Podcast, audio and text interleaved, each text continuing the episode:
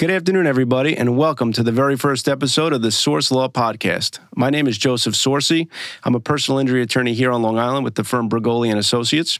We specialize in automobile accidents, trip, slip, and fall accidents, construction accidents, and dog bite cases. So, the purpose of this podcast is to give you, the viewer, some insight as to what goes on before and after a claim occurs. Uh, I'm going to be taking you through the whole process of what to do before an accident happens and what to do after an accident happens, and to give you a behind the scenes look as to what we do as personal injury attorneys for you, our clients. So, the very first episode, I'm going to focus more on motor vehicle accidents because that's the most common type of accident an individual may be involved in in the course of their life. And in doing that, I'm going to be talking about what's important for you and your family before an accident occurs. And that is insurance, right? What kind of insurance is the best for you to have to protect yourselves and your loved ones? And I have with uh, me here today a copy of a declaration page, and I highlighted some parts of it that I feel are important that you should look at when you get home and see if you have the correct and right insurance to protect you in the event of an accident. All right, guys, so the first thing we're going to talk about is how to protect you and your family before an accident occurs. And that involves insurance. Do you have the right insurance? Do you have enough insurance to cover yourself in the event of an accident? So, I'm going to talk about a couple different types of insurance that I think you should have uh, significant limits for to make sure you're protected. So, the very first thing you generally see on a declaration page is automobile liability insurance. Now, what does that mean? If you hit somebody in a motor vehicle accident in the state of New York, the minimal limit is $25,000. I would recommend, as a homeowner, to have a minimal amount of $250,000. Uh, that way, God forbid you cause an accident, someone could come after you, potentially go after your assets. You want to make sure you're well insured to protect what you own. And that is the liability insurance amount. Um, so I think 250,000 is sufficient. And if your limits are that high, it gives you an opportunity to match on what's called a supplementary underinsured, uninsured motorist limit. And that protects you if some idiot with minimal limits injures you in a car accident. New York State has a minimal uh, insurance policy uh, amount of $25,000. That's all you need to have to drive a car in the state. Um, in my experience as a personal injury attorney, $25,000 is certainly not enough to compensate most of our clients in the event they get involved in an accident. This uninsured motorist coverage allows you to potentially collect from the negligent vehicle uh, up to $25,000 if they are minimally insured, and then go after your own insurance to collect an additional amount of money to make sure you're well compensated. The, the way the insurance companies work is they'll allow you to match your liability insurance with your underinsured motorist coverage to make sure you're fully protected. Another thing that I think is important is collision insurance, right? So that means if, if you have an accident and it's an accident that happens at a stoplight or a stop sign and it's a he said, she said type of accident, if the other insurance company denies the claim, you're going to be out of luck if you don't have collision coverage. Uh, I would make sure your auto collision coverage is up to the actual cash value of your car. That way, in the event of an accident, your car will get repaired. Or worst case scenario, if it's totaled, it'll be completely replaced and you'll be covered. That's the worst case scenario we deal with a lot in personal injury is it's an accident at an intersection. The other car that caused the accident denies it. Their insurance company has to back them up. And in essence, they deny the claim, and our client doesn't get their car fixed if they don't have collision coverage. So that's something that's very important. And again, it should be the amount that covers the value of your car. Another thing that's important that goes with that is rental coverage, right? So you want to be able to, God forbid you have an accident, you have a rental policy in place that should cover, in my opinion, at least $50 a day for 30 days. You could get more than that, you could get less than that. But in my experience, $50 is enough to cover kind of a mid-sized sedan um, to make sure that you have a vehicle at least for that 30-day window after an accident if you need it. And lastly, but certainly one of the other most important things is called personal injury protection benefits.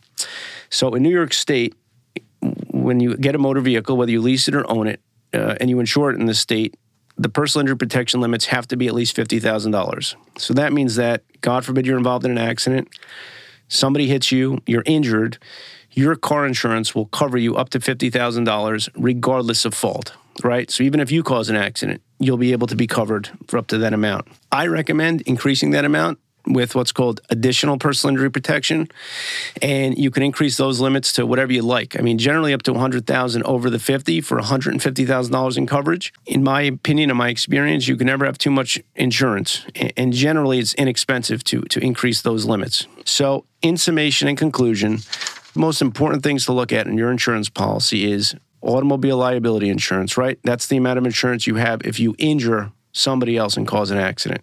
Number two, personal injury protection. This is the insurance that comes into play if you're injured in a car accident, and it will cover all your medical bills and lost wages up to $50,000. Um, you can also increase that limit to $100,000, $150,000. Uh, speak to your respective insurance brokers and see what best fits your needs. Third, collision insurance, right? So this is if you're in an accident and the other vehicle is claiming they're not at fault. Their insurance is going to say we have to believe our driver. Who's going? Then you say who's going to pay for my car damage? Your own insurance will pay your car damage if you have collision coverage, and this is whether you own a vehicle or lease a vehicle. So make sure you're covered up to the actual cash value of what the car is worth God forbid you're in an accident, you could get the car fixed, you get the tow bill covered, you get the storage bill covered from the body shop, and you'll be made whole. Lastly, the other insurance that we just went over is the supplemental uninsured, underinsured motorist coverage. And this insurance will allow you to collect compensation potentially, if your injury is warranted, from your own insurance if the vehicle that causes the accident, the negligent driver, is uninsured or underinsured. So now we just went through the types of insurance that you should have before an accident occurs, before you even get on the road, whether you lease a vehicle or own a vehicle. Next, I want to talk about what to do after an accident happens to make sure you make the right decisions, you protect yourself, and you protect your loved ones. I was in an accident myself about three weeks ago. Uh, some other guy blows a red light, slams into my rear passenger side. Uh, my car loses control, spins around, slams into the divider. Airbags went off. Uh, my one of my wheels was ripped off. Uh, car's destroyed pretty much at the scene, and I'm in shock. Uh, thank God uh, I'm okay at the scene. Um, I'm not bleeding or anything. After I, I kind of come to, I call 911 right away, right? Because we need the police at the scene. Uh, and after that, uh, after I called the police, I told them exactly where I was.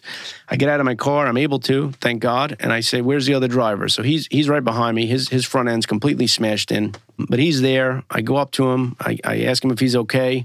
Uh, next thing I do is I ask him for his information. Right? Who's your insurance company? Because in all likelihood, I'd like to put the claim through his insurance company versus my own if I can. You know, you never know what's going to happen. So I, I take photos of his vehicle. I take videos at the scene. I take a photo of him in case he claims he wasn't driving the car at the accident accident, right? People do that all the time. Uh, it wasn't me. Uh, you know, someone must have taken my car. Uh, so you want to make sure that you have photos of the scene, photos of the driver. If there's multiple cars involved, take photos of every vehicle involved and every driver involved and every passenger in everybody's car.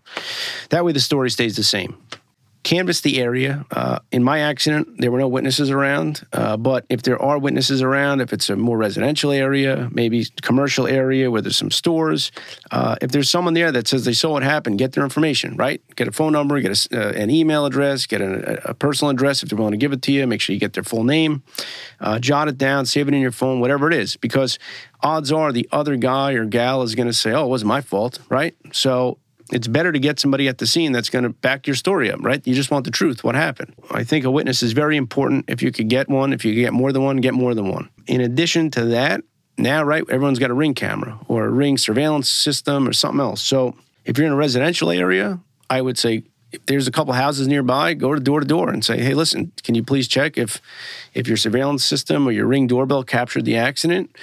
And in my experience, a lot of times people are more than willing to to help you out, right? Because you, you, did nothing wrong. Uh, you just want to get get to the bottom of what happened. So, um, if they're willing to give it to you, uh, if if they're not able to give you the actual footage somehow, you could take a, a video of it using your phone same thing if you're like in a commercial area, right? Where like a 7 Eleven or a Dunkin' Donuts or a Starbucks, you ask to see a manager, especially if there's a surveillance camera outside. Can I please see the surveillance from the accident?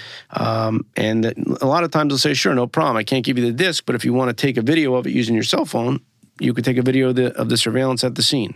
When the police arrive, obviously tell them exactly what happened.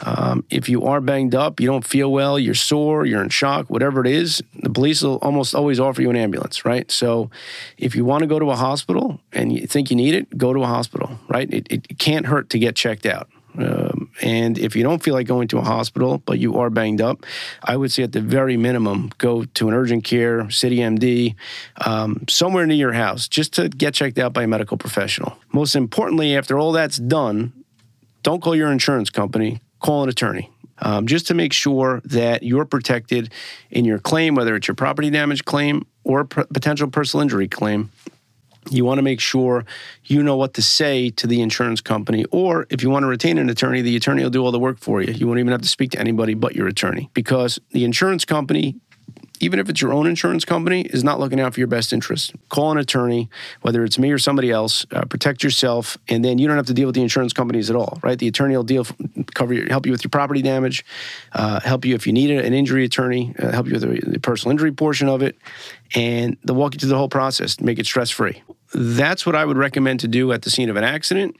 I think that's the best way to protect yourself and protect your claim. And I think that would be the best route to go uh, to make sure you, you're, you're got it in the right direction. Thank you for joining me on the first episode of the Sorce Law Podcast. I hope I gave you some insight as to what to do before an accident occurs and after an accident occurs to protect you and your loved ones. I want to leave you with this cover your assets because nobody else is going to do it for you. Thank you and see you on the next episode.